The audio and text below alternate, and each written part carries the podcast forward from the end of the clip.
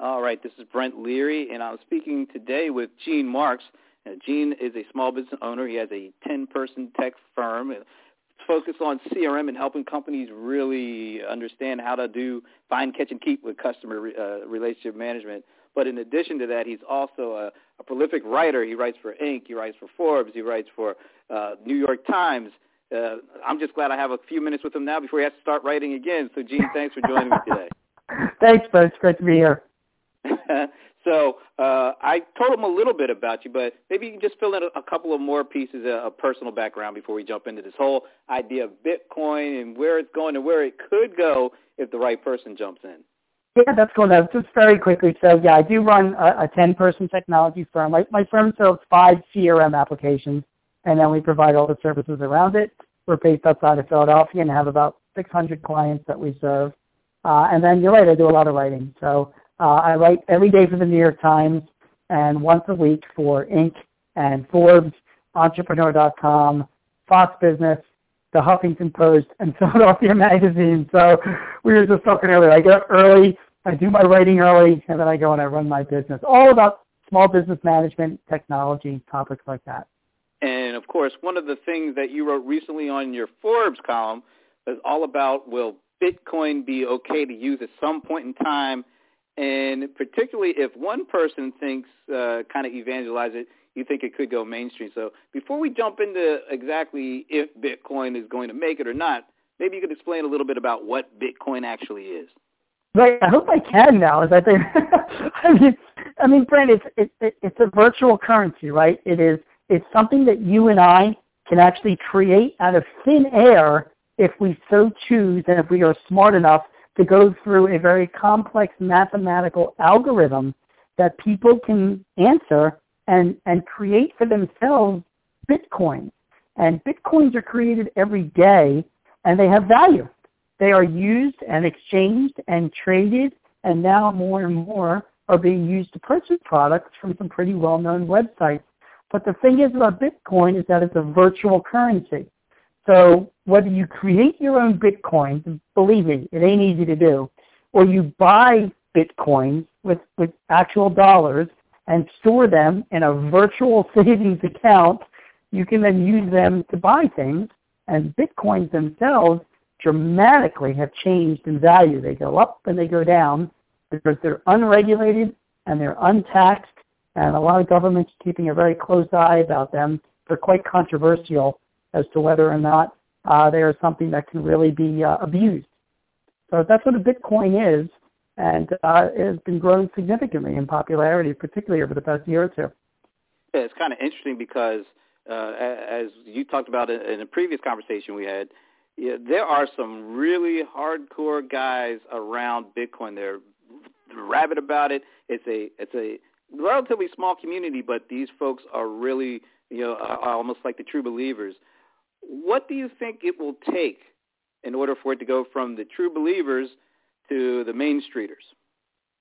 Well, in the you know, I, I, what I wrote about in Forbes kind of encompasses that. I mean, I, I believe there is one guy in the world that could legitimize Bitcoin, and that guy is Jeff Bezos from Amazon. Uh, this is a virtual currency. Um, it, it's only used online, and it's used to buy online products. And although some retailers online, most notably Overstock.com, are now accepting Bitcoins, uh, the world's largest online retailer, Amazon.com, is not doing that right now. And believe it, Jeff Bezos, the CEO of Amazon, knows all about Bitcoins, and he knows he, with him blessing that virtual currency, uh, that itself would, would, would really legitimize it. Uh, but that hasn't happened yet. Um, and that's a conversation that, you know, I mean, you're the expert on Amazon, Brent, and I know you're writing a book on them. You know, I mean, do, do you think that a guy like Jeff Bezos would, would ever want to get into this controversy? Uh, yeah, that's a really uh, that's a fascinating question because we all know Bezos is he lives on the edge. I mean, they they have done so many things in so many industries and have changed the game for you know, for us to shop and for us to read and for us to do so many different things, build businesses with web services. Uh, it's kind of I'm kind of interested in why maybe he hasn't jumped on yet because he's not averse to going into new things and trying new things. And I'm going to flip that on you. Why do you think he hasn't done that? Because he has done so much before in other areas. Yeah, uh, it's funny that, that you say that. I mean, I don't, I don't know why. I mean, I, I, I have to say, I, I don't know Jeff Bezos as well as you do. You do. I know you, you research the company and you write about the company.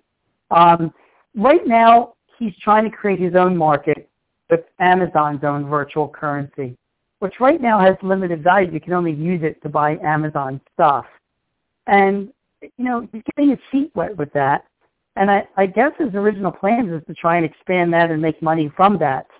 Um, you know, he might be very concerned with, you know, the, the volatility of Bitcoin and um, whether or not he even wants to recognize it as a stable type of currency to trade. And maybe he doesn't want to, you know, get into the business of being a Bitcoin transaction. I mean, think about it. If if you and I buy a book from Amazon for, you know, 10 Bitcoins, for example, and Amazon accepts those payments, you know, what happens if tomorrow the currency falls out and those 10 Bitcoins to him are worth nothing? So, you know, maybe he's got other things to worry about right now and other risks that he wants to take. And one of the risks he does not feel like taking right now is is a is a you know a currency risk on the value of products that he's selling. Um, yeah. And that could be the big reason that's holding him back, for all I know. Yeah, I, think yeah, that's a valid point. I think it's a great point, and and I think he's. They've always looked at, for, just from my perspective, and kind of looking at uh, what they do and how they do it. Uh, it seems like what he's trying to do is break down the barriers and make it easier for the masses, the, the regular uh, you know consumers, to jump on board with what Amazon is doing. And maybe Bitcoin is not something that the regular consumers are even remotely ready for at this point. And so maybe that's it's just not high on the list if it's on the list at all. But it's kind of fascinating to think about. Uh, we heard about uh, some of the the roadblocks or maybe the bumps on the wall. Uh, how difficult would it be to overcome you know, the bankruptcy of uh, Mount Gox, if that's the way to pronounce it. Uh, uh, is there any other way you can see Bitcoin hitting the mainstream if a Bezos doesn't jump on board? Well, you know, there are some very well-known and well-respected supporters of Bitcoin. I mean, even Ben Bernanke, the former Fed chairman, um, you know, has not dismissed the idea of Bitcoin and, and virtual currencies in general. Um, you know, Marc Andreessen, a very well-known you know, venture capitalist, uh, you know, an investor, he himself has, has, has said that Bitcoin and virtual currencies like it are now part of the future. And, you know, the more people with reputations and credibility that get behind it, and the more other sites uh, that that start getting behind it, and legitimize it, you know, it's very possible that without Amazon being involved, um, you know, enough credibility and enough value can must and enough stability can be given to the currency that ultimately uh, somebody like Amazon does start to accept it. But I still think that you know Bitcoin itself is just not going to be reality until you know Amazon.com steps up and says we are going to accept this as currency. So and I remember you know, you know Jeff Bezos is um, he loves PR, and you know we know when he made that announcement about you know your packages being delivered by drone to, to consumers all around the country. And he did that. When did he do that on Black Cyber Monday or something? Is when he made that announcement. You know. So I remember it was actually 60 Minutes, uh, the Sunday before Cyber Monday. He had the Charlie Rose uh, interview, the segment with Amazon, and that's where they broke out the drones and the, the Twitterverse went crazy, man. It was, it was almost crazy, sort of like, and you know, he's a genius for thinking of that, and and he's still standing by saying, you know, drones will be a reality. He, he just recently said in the next four to five years. Um, and I still think that, you know, he, he's very, very good PR and a marketing person and knows exactly when uh, to make the, to get the most exposure he can for Amazon.com. And, um, you know, Bitcoin itself has been receiving so much media attention that, you know, it, it might be enticing for him to jump in just because the attention it would generate for Amazon. Um, so that, that it's, it's interesting to see what, what he's ultimately going to do. So the bottom line question here, uh, let's peer out two or three years. Is Bitcoin something that small businesses are going to have to pay more attention to in the next couple of years, in your opinion? Um, I think it will, and I'll tell you the reason why. It's cheaper and it's easier. There's no transaction fees with Bitcoin. So, you know, small businesses, I mean, when you and I walk into restaurants and delis, they don't accept, you know, they only accept cash. They don't take credit cards because they got to pay the transaction fees, all that kind of stuff. You know, for people that's doing business online and they use a credit card or a payment processor, they're paying fees. Bitcoin doesn't have that. So the actual transaction is easier and there's no cost to a business owner. And uh, you know that that's a pretty big enticement for the for the clients that I know that where their margins are thin enough to begin with. I'll say this: it would be fascinating because I, I, I recently had a chance to speak to uh, the gentleman that designed uh, Amazon's first website, and I asked what in the early days what were you guys focused on, and he said well, we weren't focused on selling books, we were focused on getting people to trust the fact that we could they could order online and get their book and not have to worry about their credit card information being uh, insecure. Right. So it, they were there at the beginning of e-commerce. It would be kind of interesting if they did jump in and, and what impact they would have. But until then, I guess we'll just have to be looking out our windows looking for drones. I would say uh, Amazon at one point when they first started up, they were one of the biggest missions was to save their customers costs, particularly on sales tax as well. Yeah. So uh, you know that was that was one of the, the you know one of the big benefits of buying books online. You have to pay that sales tax, yeah. and that was their cost, you know, their value proposition. So, you know, I mean, they've always been about customer service, Amazon, and making things easier and as cheap as possible for their customers.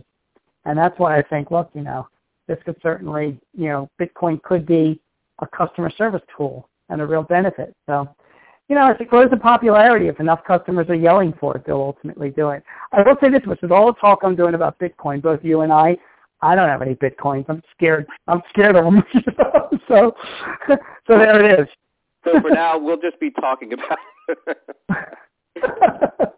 It's been a great conversation. Uh, where can uh, we point people to online? To, oh, there's so many different places, but where's the best place for folks to kind of follow what you're doing? Oh, that's, uh, you know, my website is marksgroup.net, M-A-R-K-S-G-R-O-U-P dot N-E-T.